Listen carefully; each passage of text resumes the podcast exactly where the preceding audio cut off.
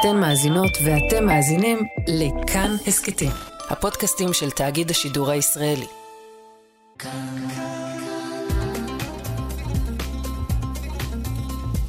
כאן תרבות.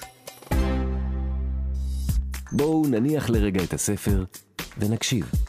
עכשיו, מה שכרוך. כאן תרבות.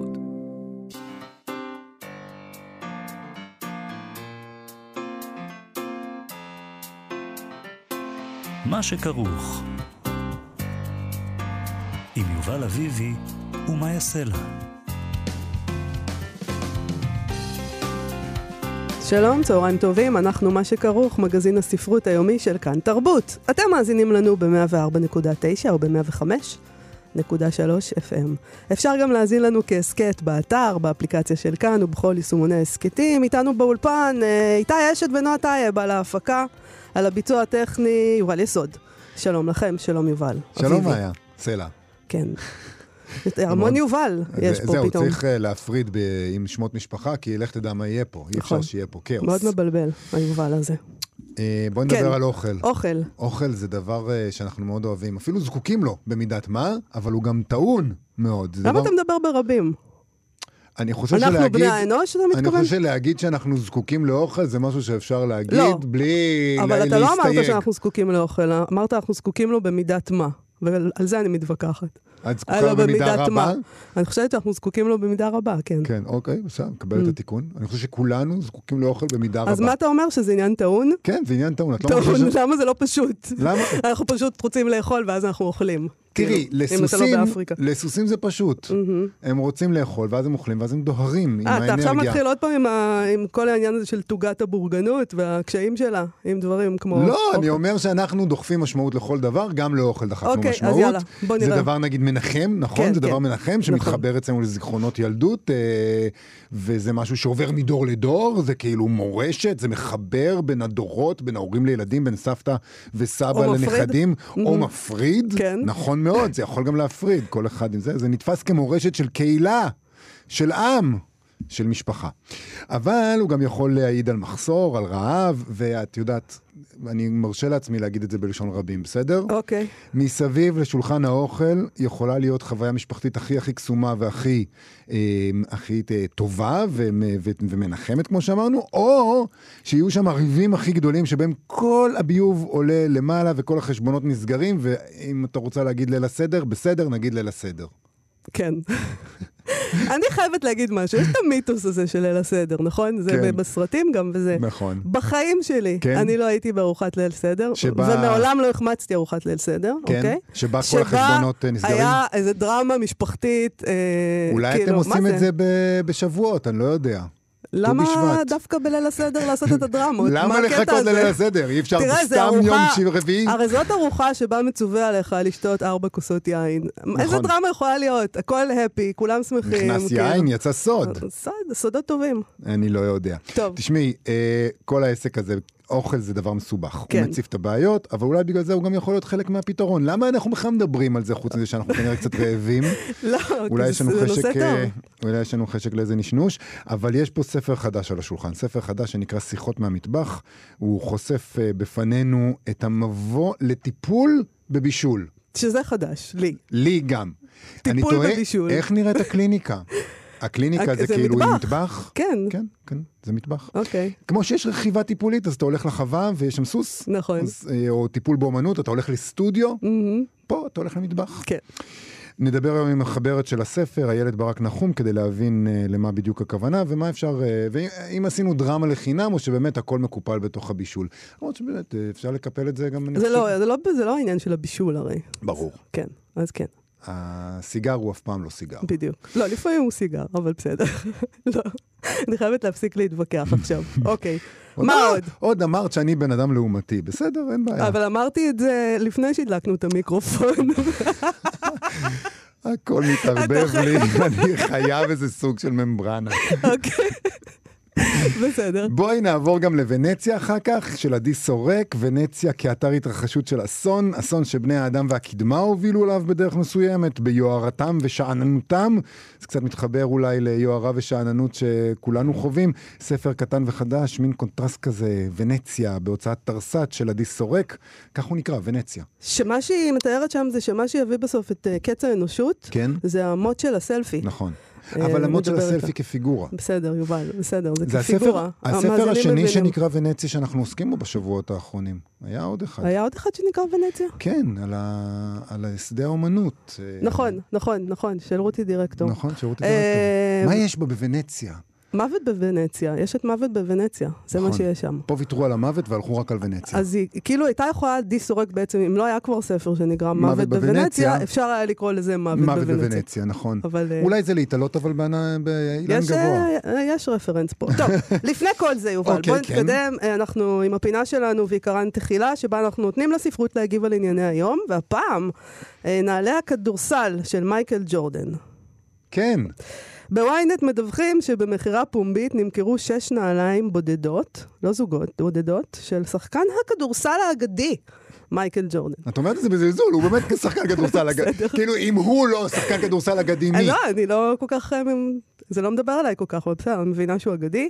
זה כמו אה, להגיד, אה, לא מדבר אליי, אה, לא יודע מה... אה, כל אחד ומה שמדבר עליו. אה, ניל ארמסטרונג. בסדר. אז אה, אה, מייקל ג'ורדן נעל בכל אחת משש האליפויות ה-NBA. אה, שבהן הוא זכה יחד עם השיקגו בולס. הוא זכה ביחד עם... השיקגו בולס גם היו שם. השיקגו בול זכו יחד איתו, בואי נגיד את האמת. אוקיי, אז, אה, אז, אז הוא נעל אותן ב- בתח- המשחקים האלה. אני אפילו אין לי את המילים כדי.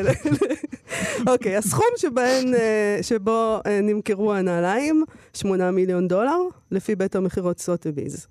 8 מיליון דולר לשש נעליים.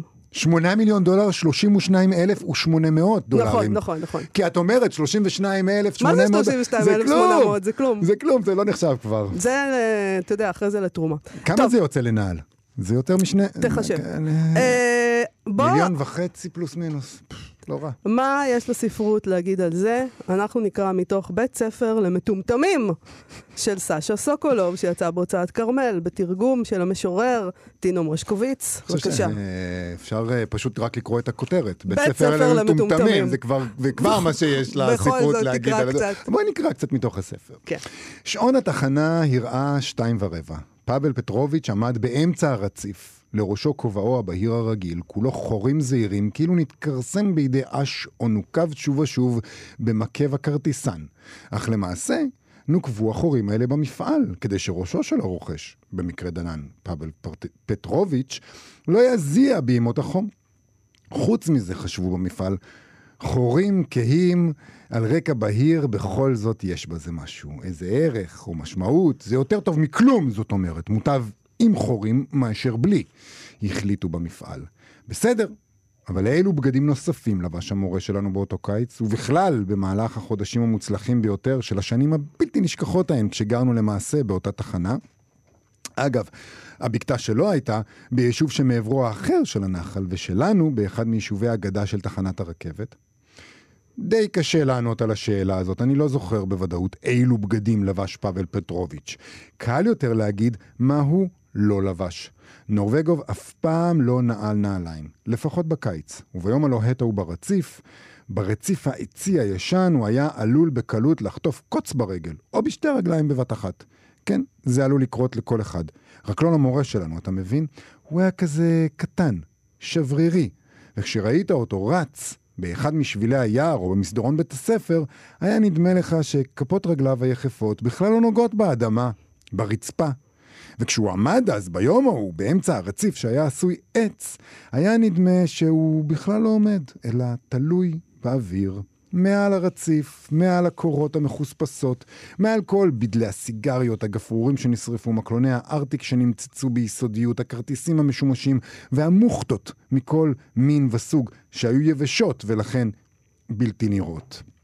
הרשה לי לקטוע אותך. ייתכן שלא הבנתי משהו. הייתכן שפאבל פטרוביץ' הלך יחף גם לבית הספר? לא. כנראה שכשלתי בלשוני. התכוונתי להגיד שהוא הלך יחף בעיירת הקיט. אבל ייתכן מאוד שגם בעיר, בדרך לעבודה, הוא היה יחף. פשוט לא שמנו לב לזה. אולי כן שמנו לב, אבל זה לא היה בולט לעין מי יודע מה. כן, לא ממש בולט לעין משום מה, במקרים כאלה הרבה תלוי באדם עצמו, ולא באלה שמביטים בו. כן, אני נזכר, לא ממש בולט לעין. אך מה שלא יהיה בעונות העבודה בבית הספר, אתה יודע בוודאות שבקיץ נורבגו ולהתהלך יחף. זהו בדיוק. כפי שהעיר פעם אבינו כשהוא שרוע בארסל ועיתון בידו. מה הוא בכלל צריך את הנעליים האלה, ועוד בחום כזה? רק אנחנו, עובדי מדינה מסכנים, המשיכה בה, לא נותנים לרגליים שלנו מנוח. אם לא מגפיים, אז ארדליים. אם לא המודפיים, ארדליים, אז מגפיים. מענים ככה את עצמנו כל החיים. גשם בחוץ? שב. זאת אומרת, יבש את הנעליים. שמש? דאג שלא יתייבשו, שהאור לא יתבקע. מה גם שמהבוקר עד הערב צריך להתעסק עם המשחה הזאת. פאבל, לעומת זאת, הוא אדם בעל רצונות משלו, חולמני, הוא אפילו התפגר יחף. בטלן הוא פאבל זה שלך, אמר לנו אבא. בגלל זה הוא יחפן.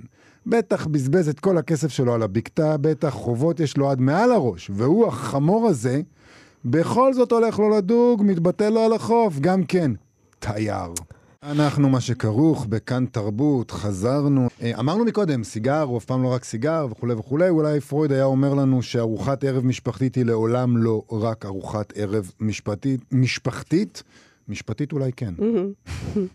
זה גם מה שדוקטור איילת ברק נחום אומרת על ארוחת הערב בשיחות מהמטבח, ספר חדש שיצא בהוצאת שתיים, ומציג בפנינו את העולם המופלא. של טיפול בבישול, שלא ידענו על קיומו בכלל. נכון. אנחנו קצת הרגשנו שארוחה משפחתית זה עניין אה, רציני, נכון? נגיד אני... אני לא, אבל בסדר. אצלנו- אני אדם חסר רגישות אולי. לא נראה לי. ארוחת ערב משפחתית. כאילו, מה מה, זה? עם הילדים וזה? סתם נניח- ניג'וס, חביתה, סלט, בסדר. אבל נניח אה, שיושבים ביחד ועושים כן. מזה עניין, זה הרגע שכל המשפחה ביחד. אה, ומדי פעם... למה עושים מזה עניין? זה דבר טבעי, אולי. להיות ביחד? כן. לא כל כך, עם הילדים כי שלך. הילדים שלי לפעמים ואשתך. רוצים לאכול נגיד מול האייפד, ולפעמים אני מרשה להם. אה, ואז אני אומר, כי אין לי. כוח, כבר אין לי כוח, כן. תראו מול האייפד. ואז אני מציע, כן. אה, איזה מין משפחה אנחנו שהילדים יושבים ואוכלים מול האייפד. כמו מטילדה. זוכרת מטילדה? זוכרת שהם אה, מטילדה. אוכלים מול הטלוויזיה שם? כן, זה לא קל. ואבא שלה לא מסכים שהיא תקרא את כל הספרים האלה. זה לא קל, כי ארוחה נכון. משפחתית גדושה בדברים יפים מאוד, אבל גם בדברים המסוכנים והבעייתיים. אוקיי.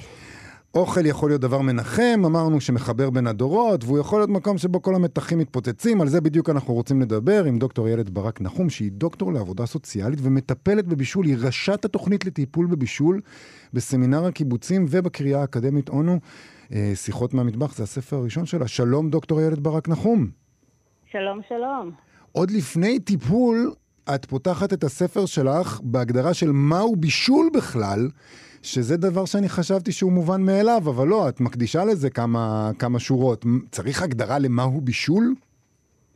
כן, כי אה, יש אנשים שחושבים שבישול זה רק אה, מתמצא בפעולה המאוד אה, אה, מצומצמת של אה, משהו שאתה מחמם בסיר או אופה בתנור. אה, ואז האם אם אתה מכין סלט, זה נחשב בישול?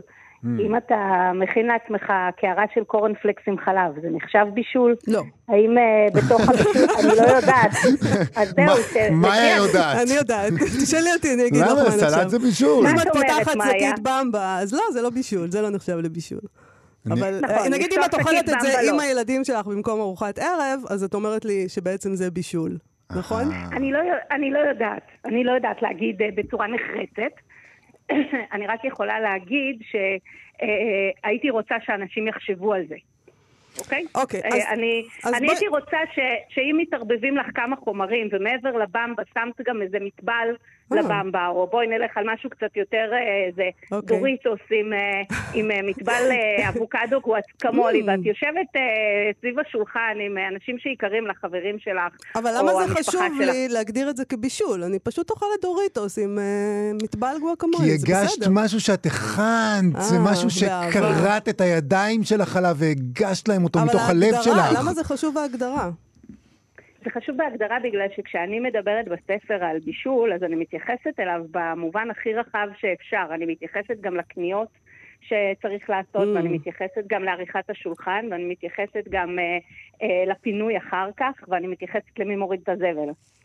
אה, ואיך נארזות השאריות ואיך זה נכנס למקרר. כשאני מדברת על בישול, אני מתייחסת לכל הפעולה המאוד מאוד רחבה שכרוכה בהכנת אוכל.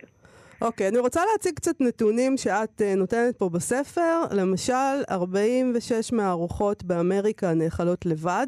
באמריקה 20% מהאוכל שאוכלים מבוגרים נאכל במכונית. את. כותבת שהפיחות במעמדה של הארוחה המשפחתית המשותפת הוא אחד הגורמים המשפיעים על תופעות כמו שיח אלים, הקצנה פוליטית ועלייה בתחושת הבדידות.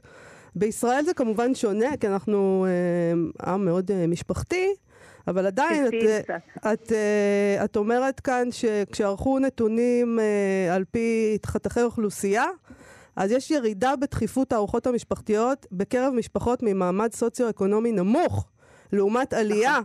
בקרב מעמד סוציו-אקונומי גבוה. כי זה אצלהם כבר הם הבינו שזה, יש דאווין כזה של ארוחה משפחתית גם. אני לא יודעת אם זה רק דאווין. אוקיי, אז אה, מה זה? אני לא יודעת אם זה רק דאווין.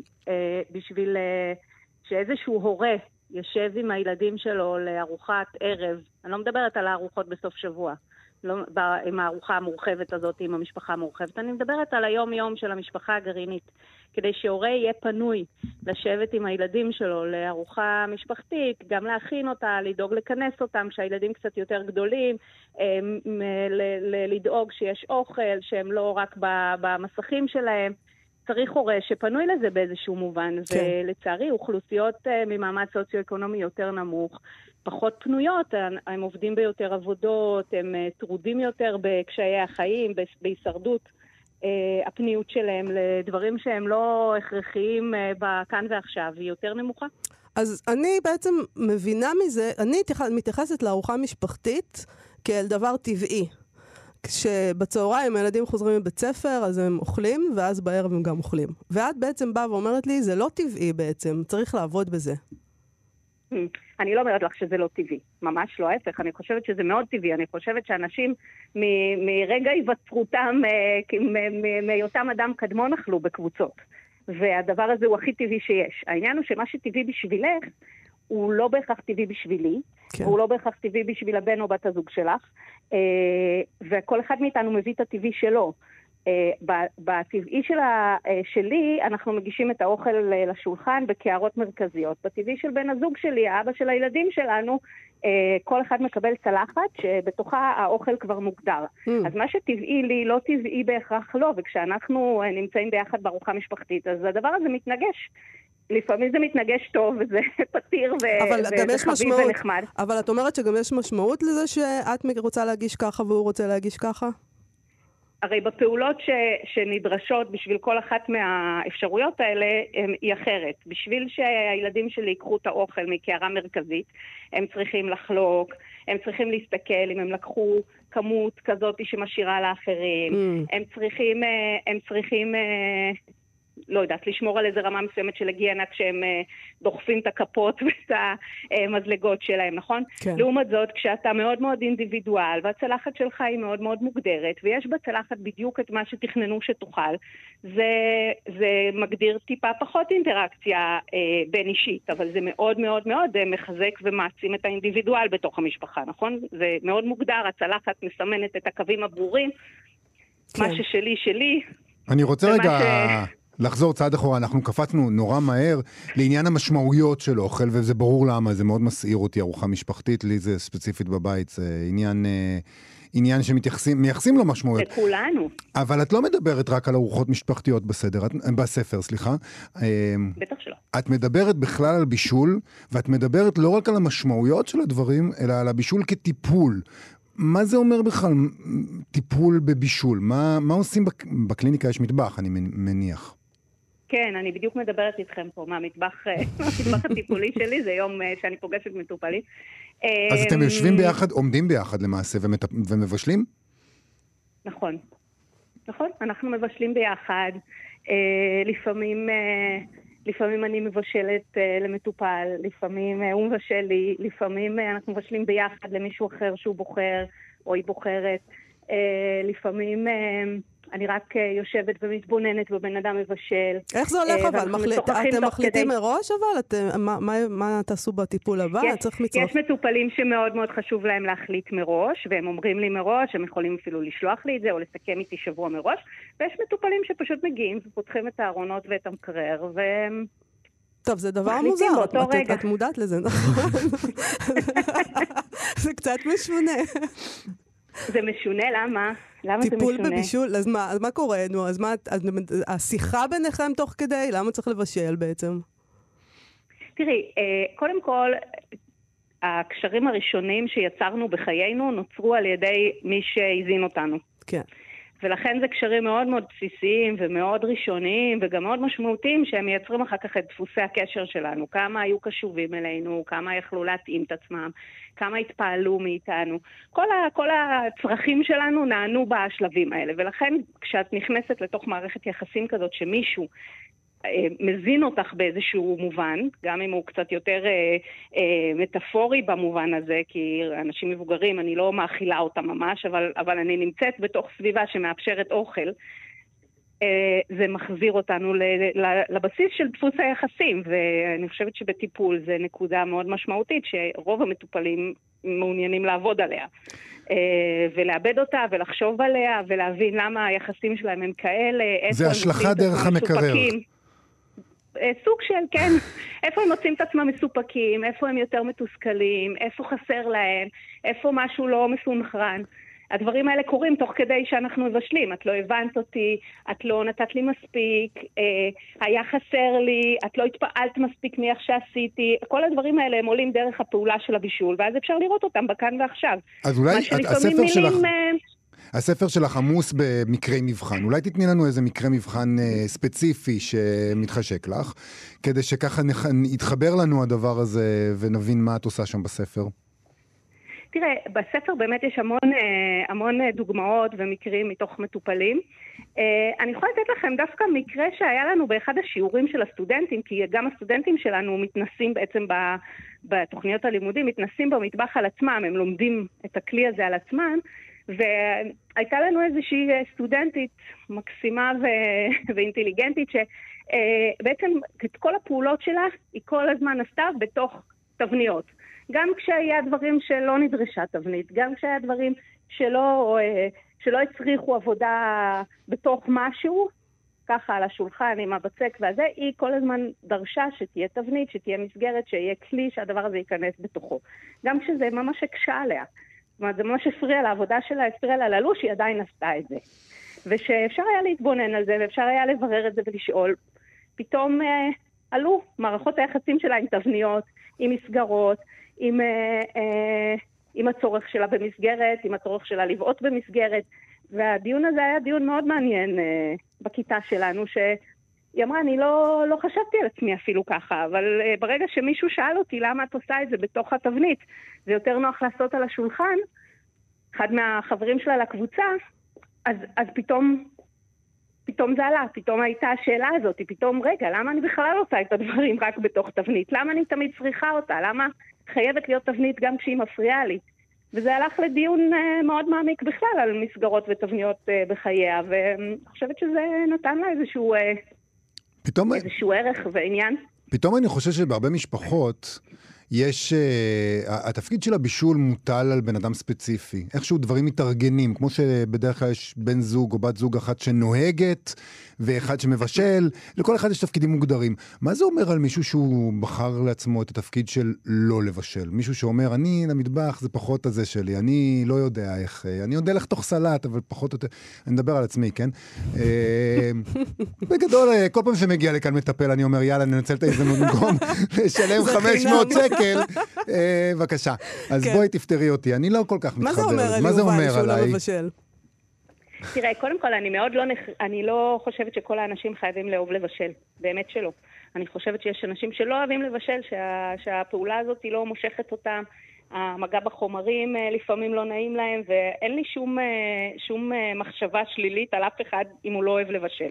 אני רק אבל- הייתי שואלת את האנשים, לא, אין, כאילו, שמעת את הנימה של האבל, לא, אין אבל. אני רק, הדבר היחיד אוקיי. שהייתי, שהייתי שואלת את הבן אדם אם הוא מוצא דרכים אחרות אה, להזין את עצמו ולטפל בעצמו. מכיוון שבישול זה מין פעולה כל כך יומיומית וכל כך אינטנסיבית בחיים שלנו, של כולנו, אין לנו ברירה. אם אנחנו לא מכינים אוכל, אנחנו מתים. אה, אז, אז זה נורא אינטנסיבי, אז אם לא עושים את זה, אז משהו ב, ביכולת לטפל בעצמי עלול, עלול באיזשהו מקום להשתבש. וואו, לא נראה לי שהגענו המציאות. למשהו רציני מאוד. מאוד. זה לא מחויב המציאות שזה יקרה. יש לא, אנשים נראה לי ש- מדויק. שמוצאים... אוקיי, יכול להיות, יכול להיות לגביך, אנחנו יכולים לדבר על זה עוד להעמיק. אה, בוא, המטבח פתוח. אני אבוא לבשל, אבל, אה, כן. כן, אבל, אה, אבל אני לא נחרצת לגבי זה. אני חושבת שיש אנשים שמוצאים המון דרכים לדאוג לעצמם ולטפל בעצמם ו- ולהיות קשובים לעצמם ולהזין את עצמם. אם זה קורה במרחבים אחרים, נפלא ונהדר, ויש מישהו אחר שדואג לך לאוכל, נהדר. קח את זה בשתי ידיים.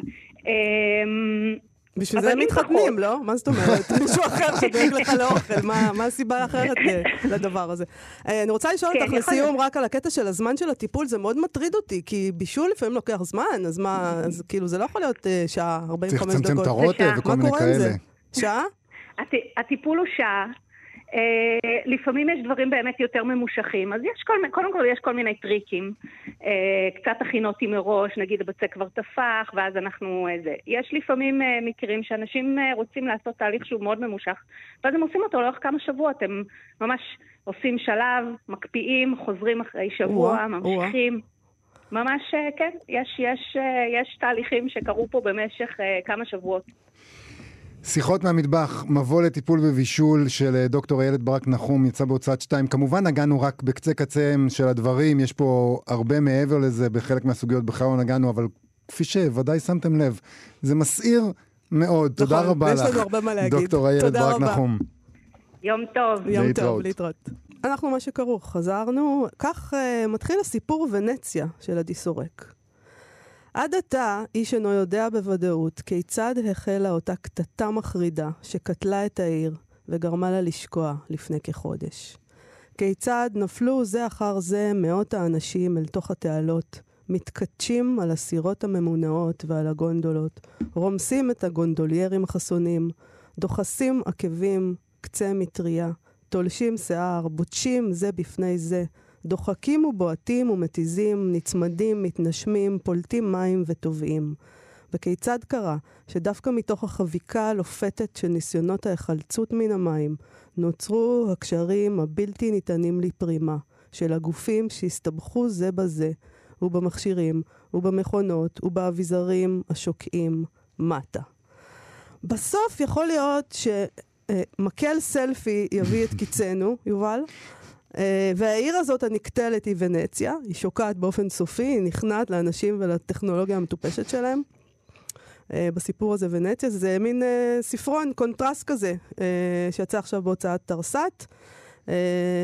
ויש פה עיר עתיקה, עמוסת זיכרונות והיסטוריה, שנכנעת לדור נטול עבר, שחי את ההווה ומוריד איתו את הכל מטה. ביגון שאולה, מה שנקרא. שלום עדי סורק. שלום, שלום וברכה. למה, למה כתב דווקא על ונציה השוקעת? נגיד, למה לא על תל אביב השוקעת? אמ, אני התעניינתי שם בהקשר באמת של אה, דיוקן עצמי. כלומר, אה, עיר שהיא עסוקה ב... בהתבוננות וש... וכיסוי של התבוננות, את יודעת, המסכה, המר... מראית העין, מין עיר שבעצמה נראית כמו עבודת אומנות, ואיך, את יודעת, איך הדיוקן העצמי הזה הלך וקיבל איזה...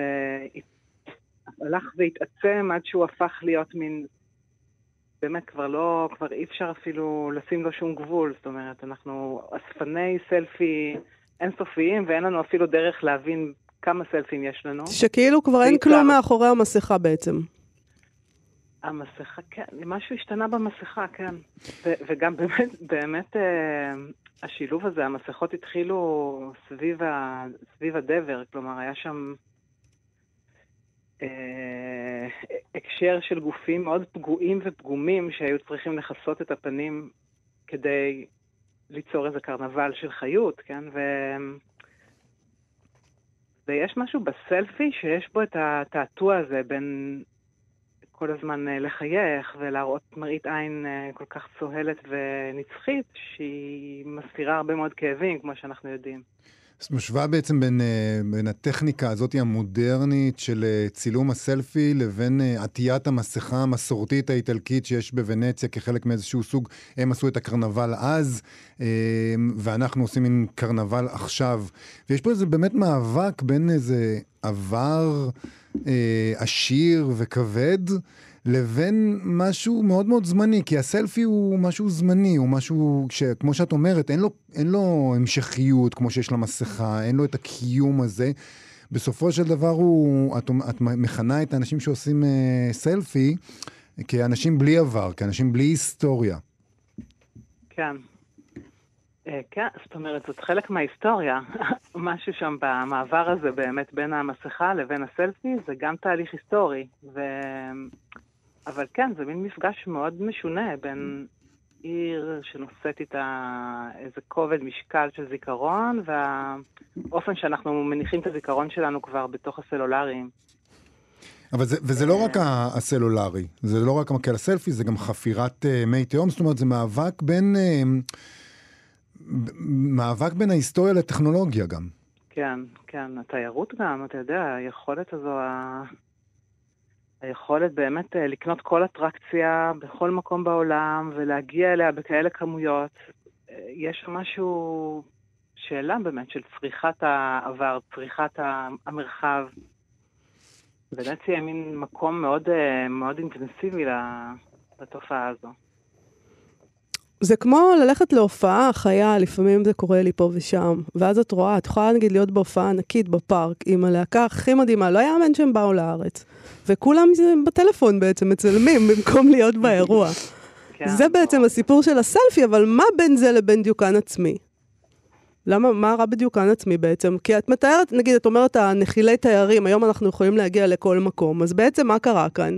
זה כבר לא שייך רק לעשירים, לא רק עשירים יכולים לעשות, אז אנחנו מעקמים את האף. כאילו שאנחנו לא חלק מאותם אלה שהיום יכולים פשוט להרשות לעצמם משהו שפעם לא. כן, כן, זה, זה לא בדיוק עיקום אף, זה, זה התבוננות בתופעה, במתרחש, כן? כי אני גם לא יודעת אם יש לנו אפילו פרספקטיבה להגיד משהו על הסלפי עדיין, כי הוא כל כך, כל כך בהתהוות.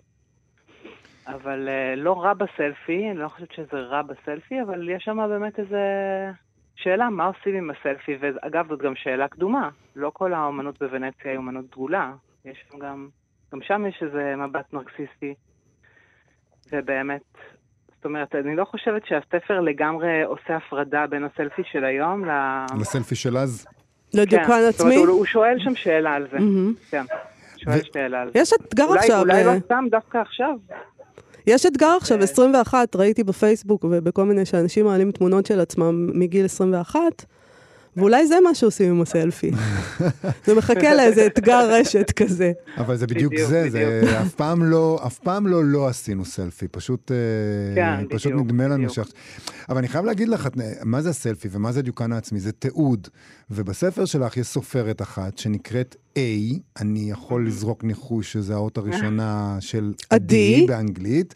כן. והיא כותבת במחברת, ורק בזכות זה הדבר הזה שרד, המחברת צפה לה... היא נעלמה והמחברת שרדה. המחברת כן. שרדה, ואם היא הייתה כותבת על מחשב, כמובן זה לא היה שורד, רק בזכות הטכנולוגיה המאוד מאוד... אה, אה, עתיקה ו... אבל יציבה הזאת, אנחנו, אה, אנחנו עדים לקטסטרופה שקרה. זאת אומרת, זה גם סוג של תיעוד, זה גם נכון, סוג של נכון, סלפי. הסופרת לגמרי. הזאת שעומדת ומסתכלת על כולם ואומרת, אוי, אתם מצלמים את עצמכם ועושים את הדברים האלה, גם, גם כן נכון. יש פה נכון. עוד תיעוד מסוג אחר.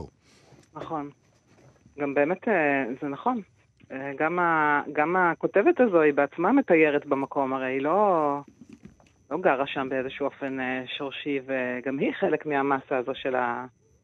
של האנושי, שמגיעה לשם ויוצאת משם ומנסה ליצור איזו רפלקציה, אבל יש שם איזושהי שאלה, כאילו המשוררים והאמנים נמצאים שם בתור עוד סוג של, עוד סוג של uh, קיום, והוא לא, הוא לא, הוא לא מוצל מ...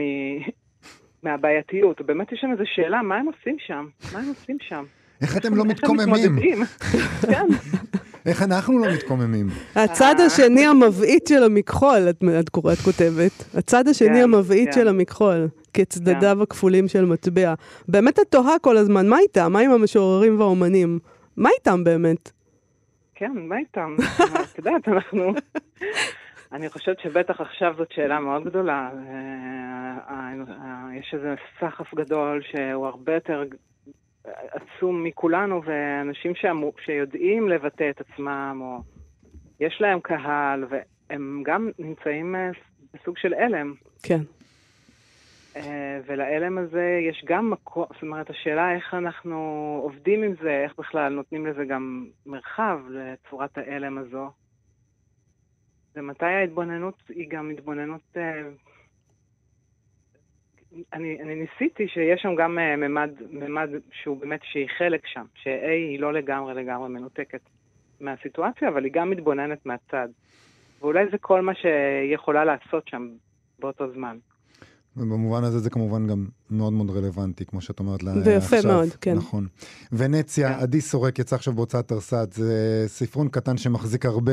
תודה רבה לך על השיחה תודה, הזאת. תודה לכם. להתראות. להתראות. מה שכרוך בכאן תרבות, חזרנו, ואנחנו מסיימים עם מדור האתיקה בניו יורק טיימס, אלא מה, שמציע תשובות...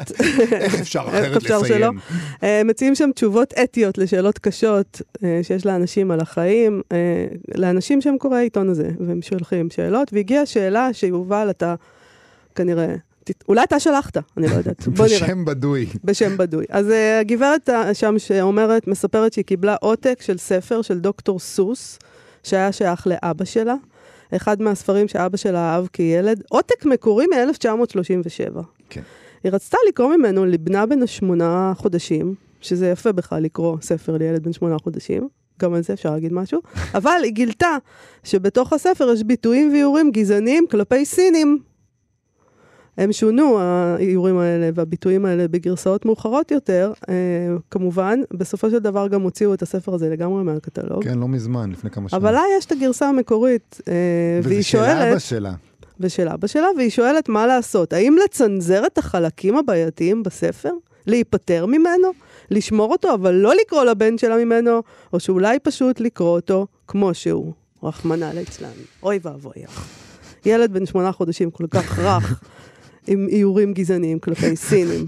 כן, יובל, אז מה אתה אומר? כן, מי שעונה לה שם, אני, מה לי יש לומר? אני לא, מי אני ומה אני? מי שצריך לענות על זה הוא פילוסוף בשם קוואמה אנטוני אפיה. הוא אומר לה ככה, האם הבן שלך ילמד סטריאוטיפים גזעניים מהאיור הקטן שבספר? כנראה שלא. והוא אומר לה, גם מה שילדים מפיקים מספר לא תמיד זהה למה שהמבוגרים רואים בו, והוא כותב על עצמו. כילד במערב אפריקה נהניתי למדי מספר הילדים הסיפור של סמבו השחור הקטן. שזה ספר שהיום כנראה אי אפשר לקרוא בו יותר, אני מניח. יש כמה ספרים כאלה... אה, למה אתה מניח? הוא בדיוק מסביר לך שאפשר. אה, נכון. אתה תקשיב למה שאתה אומר. אני לא לומד. לא. לא, אבל זה ספר שהיום מתייחסים אליו כגזעני, ואנשים אה, כמוני אה, מצנזרים אותו או זונחים אותו לגמרי, או ששמים כוכבית ועושים שיחה עם הילד אחר כך על מה שקראנו. הוא אומר שהוא בארוחת ערב כמובן, משפחתית. בוודאי, כן. אנחנו מנצלים כל, אה, הזדמנות כדי להנחיל לילדים שלנו חינוך. ליברלי.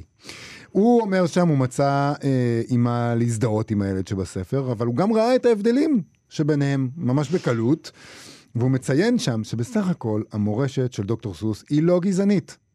והיא מלמד, להפך, היא מלמדת סובלנות ושמירה על הסביבה וכל מיני ערכים ש... טוב, הוא, לנו. הוא כותב לה ככה, כשהבן שלך יגדל, השיעור המהותי שהוא ילמד הוא שספרים יכולים לשאת את החותמת של זמנם והמקום שבו נכתבו מבלי שנאבד את העניין בהם. אנחנו מרוויחים מהישגים תרבותיים של העבר, בין השאר בגלל היכולת להציב אותם במקום הנכון בהיסטוריה. והוא אומר שאנחנו עושים את זה תוך שאנחנו זוכרים שהעבר הוא מדינה אחרת. בקיצור, יובל, כן. תראה, אנחנו דיברנו על זה הרבה פעמים. אתה ממשיך עם השטויות שלך. לא, אני הפסקתי. אוקיי. אבל אני עדיין, אני עדיין, אה, את מכירה את הרגע הזה שאני עושה מין פרצוף כזה של, אה, אה, אני לא, אני עדיין עושה את הפרצוף הזה. הילדים שלי רואים אותו, זה צנזורה שניוני, מסוג שניוני. הבנתי. והם הם אומרים. אבל יכול להיות שהם אומרים לעצמם בלב, "אה, איזה צדקן אבא כן, שלנו, יאללה. אבא טיפש, הם לא לא אומרים צדקן, הם אומרים. טיפש. לא. הם אומרים טיפש. טוב, בסדר. הוא מסיים את הטור שלו בזה, לא, אבותינו לא הבינו הכל וגם אנחנו לא, ואת לעולם לא יודעת מה תראי ברחוב מלברי. זה על שם הספר של דוקטור סוס. And to think that I saw it on Mulberry Street, בעברית תרגמו את זה לרחוב תות, סיפור לא פשוט, ואני חושב שזה הולם, זה באמת סיפור לא פשוט ברחוב תות, מה שקורה כאן. ברחוב אלם. טוב, בוא נסיים עם הדבר הזה. עד כאן תוכניתנו להיום. תודה לאיתי אשת ולנועה טייב, במיוחד על ההפקה. אה, תודה רבה ליובל יסוד על הביצוע הטכני. אנחנו נהיה פה שוב מחר. להתראות. אתן מאזינות ואתם מאזינים לכאן הסכתים, הפודקאסטים של תאגיד השידור הישראלי. אתם מאזינים לכאן הסכתים, הפודקאסטים של תאגיד השידור הישראלי.